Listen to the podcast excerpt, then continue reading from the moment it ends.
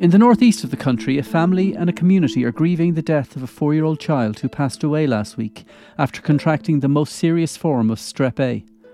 The news comes just days after Stella Lily McCorkindale, a five year old girl from Belfast, died after fighting the bacterial infection for three days in a hospital ICU. Now, so far this year, there have been 56 cases of strep A notified. Uh, 15 of those are in children under the age of 10. And as you said last night, the HSE. Over in the UK, the number of children who have died as a result of strep A has climbed to 15, with parents and healthcare staff remaining on high alert. It's usually mild but can be deadly if it develops into invasive group A strep. As the symptoms can appear similar to colds and flus, knowing just how to spot the signs of strep A and when to seek medical treatment is causing worry to parents. I'm Conor Pope, and this is in the news from the Irish Times.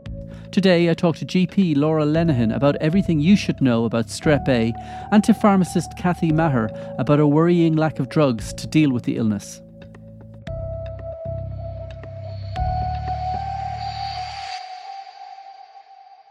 So, Laura, I wonder if we could start at the beginning. What is strep A, and what are the symptoms that people should be looking out for? So, uh, strep A is basically a group of bacteria, group A strep, that cause a myriad of, I suppose, different infections in people. So, some of us will actually have them as part of our commensal kind of microbiome. So, they might live in our throat and not cause any issues and live on our skin but then can go on to cause problems. So we can get skin infections, um, like cellulitis or impetigo, which we see in kids sometimes when you get a break in the skin, the group A strep get in. Or we can get um, tonsillitis, uh, which is obviously kind of what's been shown at the minute, scarlet fever, and then in, invasive group A strep. So it's just like any other bacteria that we can get, and it's super common. But for some reason, we're seeing a surge in cases at the minute and, and much more so of the invasive group A strep kind. So you're saying that like a lot of us probably have it on us or within us all the time. Is that right? Some of us, yes, yeah. Okay. Is there any indicator as to what might suddenly make it cause a problem? No. So um, certainly when the bacteria kind of multiplies, if your immune system is down, or say if it's a commensal on your skin, if you were to get like a cut in the skin around the mouth, a child might get impetigo, or uh, in the elderly, we often see group A strep in like cellulitis in the leg. So they'll get a little cut because their skin is more fragile and it can cause a cellulitis then. Okay, so what are the symptoms that people should be looking out for then?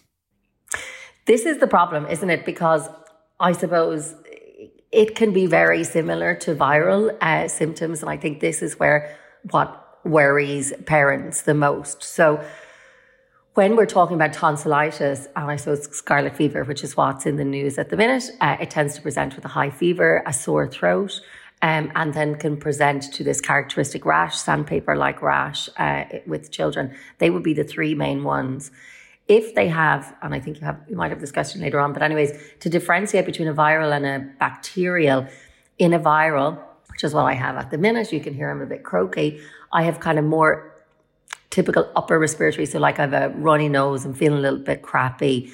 But with a bacterial, it tends to be the way that I describe it to patients and parents is that it's more focused. So it's the tonsils only that are affected as opposed to kind of the whole upper respiratory tract. Okay, so as you as you say, it's it's very similar to a lot of viral infections that are doing the rounds. And of course, in the in the height of winter, sure everybody has a cold, everybody has a cough. So, how can people tell the difference between what could potentially turn out to be a devastating strep A and just a regular sore throat or cough or runny nose? It can be difficult, honestly, and I think you have to kind of trust your your gut with it sometimes. And and if you're not sure, you need to come and see your GP. But how I would differentiate um, is, uh, you know, I think it's good to look in and check a child's tonsils. Okay, so get used to doing that. Maybe play, uh, you know, doctors with them in practice. So you should be able to look into the mouth, have the tongue down, and visualize the tonsils. If it's like an upper respiratory tract, like a viral infection, there'll be like a, a lot of redness there, but you won't see pus. Um, so white kind of plaques on the tonsils, and, and they tend to be more suggestive of a bacterial infection. Another thing that can happen is, And what happened with my kids is that they had a viral infection. They got a little bit better and then all of a sudden they started to get worse. And this is really common. It's what we call a secondary bacterial infection. So you have a viral infection and then the group A strep decide to multiply and replicate and you actually get a secondary bacterial infection on top of it. And kids become pretty unwell with that. I think like I'm a parent, I've got three small kids. You know, realistically, there's going to be a lot of worry at the minute. And so I think if you're unsure, taking them to the GP mm. is the sensible thing to do right now, you know. Now, you mentioned that your own kids had it. Are they okay now? They're fine now, but God, I, and I had it myself. Um, I strep throat last week. Uh, they're, they're abs- well, God, are they are they fine? They are, but like my eldest Harper is six. She was she was out of school for a week, so she had a viral infection at the beginning, and then she just started to go downhill. And I knew immediately. Often with strep or with bacterial infections, they get a real smell to their throat as well, that, and that's the the kind of bacteria multiplying and the pus. So I knew straight away. I looked in; she had nice big white spots, and she was she was really miserable with it. We kept her off school for a week, but realistically, I probably could have kept her off school for three weeks. Um, mm. she's still not she was she's fine, but she's definitely not one hundred percent. But yeah, they got over it. I mean, you know, I, I did a Q and A on my Instagram this week, and I think uh, parents are are really worried about this, and yeah. lots lots are like, you know, should I keep them off school? The thing with group A strep is that it's it's super easy to treat. We have antibiotics that treat it. So as long as you get it early enough, not that it's not nothing to worry about. Clearly, it is because we've had all of these deaths. But if you get in there early enough, it is it should be easy enough to treat. The issue is all we do as GPs, and I did a big thing with the European Centre for Disease Control lately about antibiotic resistance. We we tell patients not to get, to get antibiotics, and as GPs, we tell them chances are it's viral, and we don't want to give them antibiotics. But actually, this is the one case where you really do.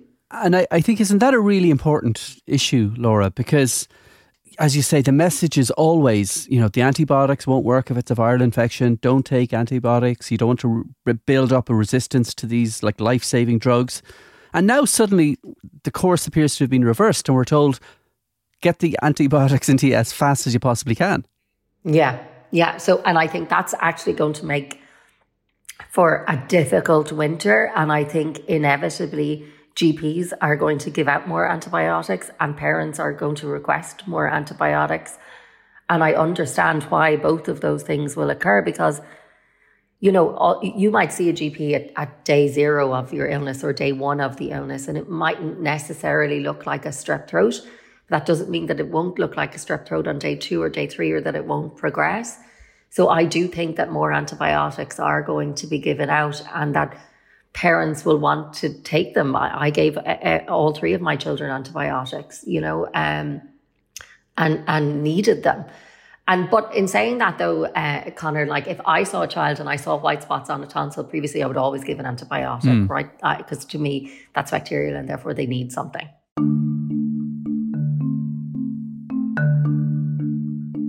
And tell me, what's the timeline of a strep A illness. I mean, you mentioned that they might start out with a viral infection and it persists, and then it, it, they might get better, and then they kind of get worse again.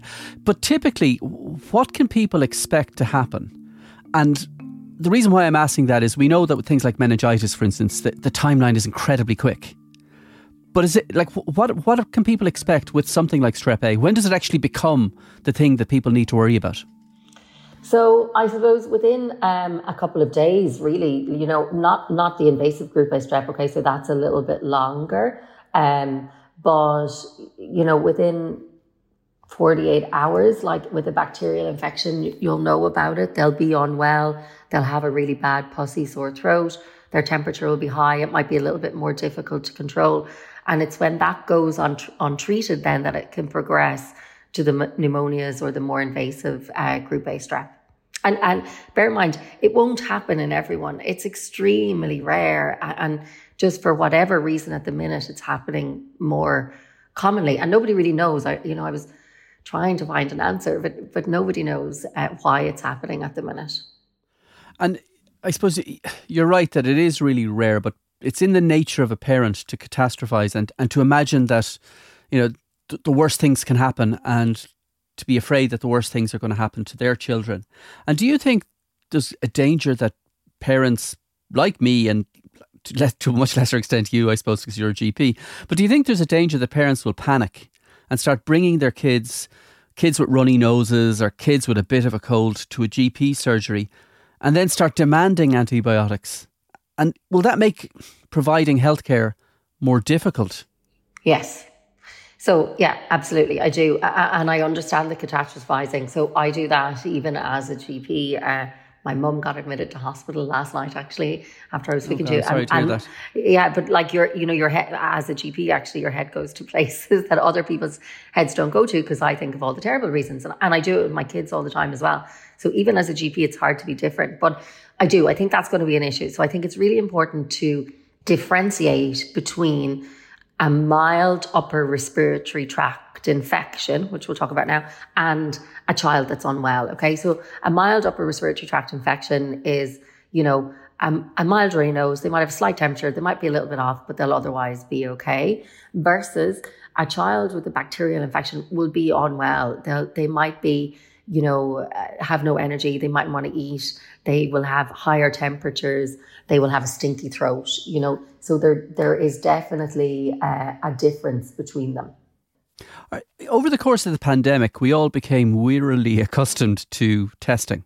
PCR testing, antigen testing, swabbing the backs of our throats, sticking cotton buds up our noses.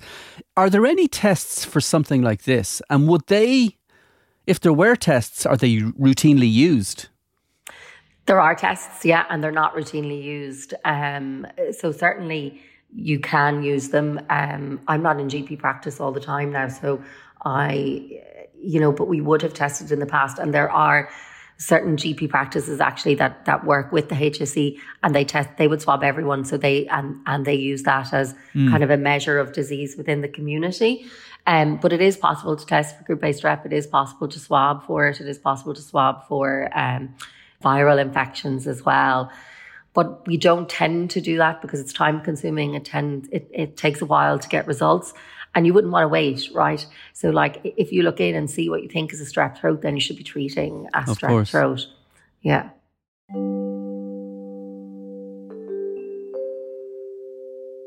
Now, there's been some talk that children born in 2019 or 2020 or 2021 mm. might be more exposed to illnesses like strep A because they didn't have the same levels of interaction with children in creches and schools and in the outside world because of COVID and because of social distancing.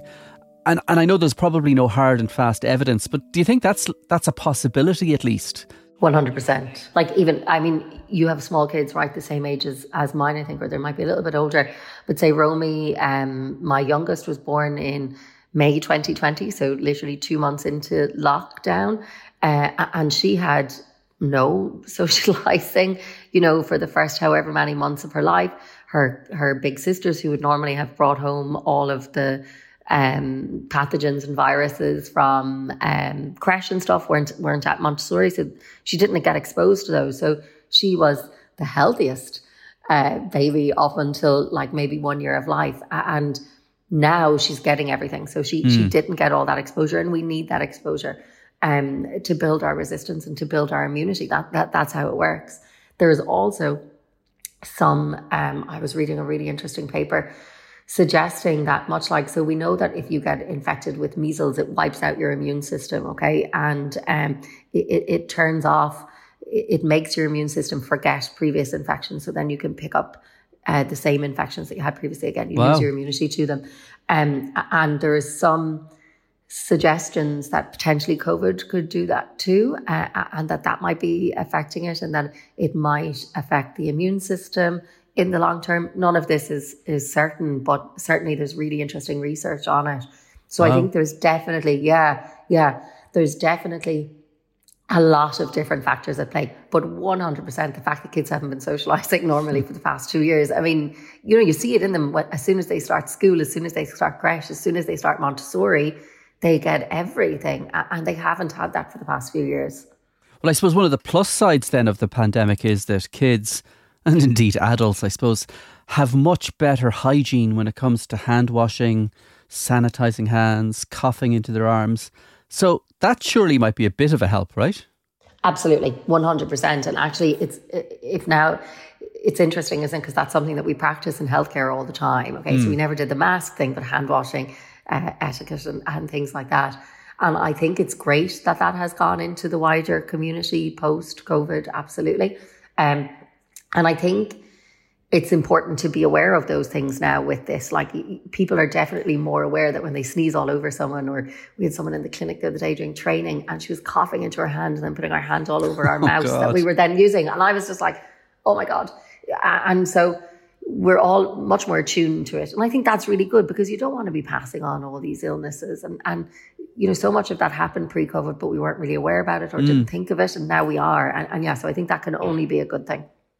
And uh, speaking of passing on the illness, do we know how strep A is passed from person to person? I mean, is it the case that it's it's it's airborne or it's through physical contact, or how does it move from host to host? Droplets. So yeah, coughing and and yeah, physical contact. What should we be looking to do to keep people safe this winter, to keep our children safe, to keep ourselves safe, to keep older people safe? Like, are there any special measures that people can take? Or is it just effectively a roulette? It's a good question, isn't it? Because, like, we didn't talk about RSV at all. Obviously, we were talking about group A strep today, but the RSV levels, which is respiratory syncytial virus, is super high at the minute as well. Okay. And this can mm. cause really serious disease in newborns. It can cause bronchiolitis and, and cause a big issue. And since COVID, it's been coming on kind of earlier in the year. And so you'd have lots of parents out there, and, I think it was on the front of the, the newspaper as well, or it was somewhere about like not letting everyone hug the baby basically because they can pass RSV from baby to adults. And I think that's that's kind of what we have to do. So there's an element of roulette to it the same way that there was with COVID. But I think if everyone acts as sensibly as they can, then we have the chance to kind of stop transmission. So if your kids are sick, keep them home. You know, practice good hand hygiene. If you think they have a bacterial infection, see the GP and take antibiotics. After 24 hours of antibiotics, they won't be um, infectious anymore. Um, so I think we have to take it upon ourselves to be sensible to stop the spread because you know, group A strep in, in an elderly patient or RSV for that matter in an elderly patient or a younger patient can have more serious consequences. And obviously in, in all age groups of kids at the minute as well with the invasive group A strep. So I think final words is everyone needs to take it upon themselves to try and act as sensibly as possible and protect as many people as possible. Dr. Laura Lenihan, thank you very much for talking to us. Thank you. Coming up, a shortage of antibiotics and what needs to be done.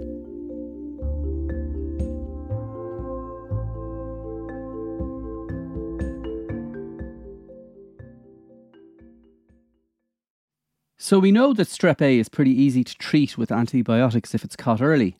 But there's a problem when it comes to those antibiotics. Kathy Maher, you're a pharmacist in Duleek. Can you tell me what that problem is? Currently, amoxicillin, which is the first line antibiotic to treat strep A, is actually in a European shortage and we're experiencing supply problems. So, what we're seeing is that the cases of strep A are rising we don't have the first line antibiotic. So what we're doing is referring back to prescriber to see can we get a second line antibiotic or third line antibiotic used to treat strep A. And when you're talking about first and second and third line antibiotics, what do you actually mean? First line is usually the first choice, one that is safest, effective, and easily accessed, and there'll be less antimicrobial resistance perhaps for the second and third line ones.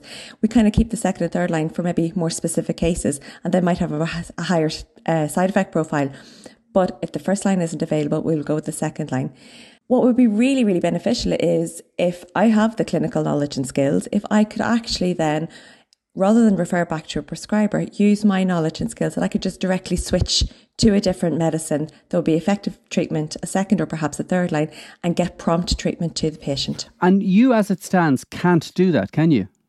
Unfortunately, not. There are some medicines that are interchangeable, so they're generic equivalents, and we can switch across or maybe switch form, whether it's solid form, which is capsule or tablet, to liquid or vice versa, or maybe amend a dose. But if it's a completely different molecule, I will need to refer back to the prescriber. They are so busy and I have to contact them, wait on a response, and all of that is time ticking along. And for a case like strep A, when we want to get prompt treatment, that's not really the best case scenario. So, obviously, when you're talking prescriber, you're talking about a GP or a doctor. Could a doctor write a script that says, give amoxicillin, but if amoxicillin's not available, give uh, antibiotic B, and if antibiotic B is not available, give antibiotic C? Could the script work like that? That's not really how prescriptions work because it, it's not like like a wish list as such. Basically, when the prescription comes in, we have to see what is available. But medicine shortages, this is just one example. So what what what do we need to happen? Is it something that needs to happen at a HSE level, at the Department of Health level? The answer really lies with Department of Health and the Minister for Health. So we'd love to see a serious shortage protocol in place. It is in place in the UK, and it's not that we would just interchange medicines for no reason. It is a protocol driven. And if a medicine, for whatever reason, whether it is a raw ingredient shortage, whether it's a supply issue, and we do need to do a completely different medicine. So a serious shortage protocol would mean that we would have a direct protocol to follow that we could switch very safely and make sure that patients in Ireland still receive effective treatment. You're talking about a shortage of drugs. Uh, I suppose what's confusing to a lot of people is that why would a shortage like this exist? Because I would imagine that when you're talking about penicillin, it's been around since Alexander Fleming discovered it in the 40s or the 30s or whenever it was. And I presume it's all of these drugs are off patent and they're being made by multiple different producers all over Europe. So where does the shortage lie, do you know? As I said, sometimes it could be down to a raw ingredient. So the actual raw ingredient, penicillin or amoxicillin, might only be made in one or two manufacturing plants in Asia and they're supplied to other countries around the globe. And then certainly amoxicillin is a European shortage and that had been flagged with us a few weeks ago that it might become a problem. So we have been aware that this might be, and that was, we were lucky to be so because oftentimes the medicine might go in short supply and we've no knowledge until we just see that we're not getting it replenished. There are two wholesalers in Ireland and the 2,000 pharmacies order from two mainline wholesalers. So we are all trying to access medicines from the same place. We would have maybe two to four deliveries a day, and a lot of medicines are on allocation, which means I am only going to get an average of what I dispensed last month. And if that runs out and patients come in looking for something, I don't have that by the 20th or 25th of the month, that's a problem. The wholesalers are dependent on manufacturers getting the drug to Ireland.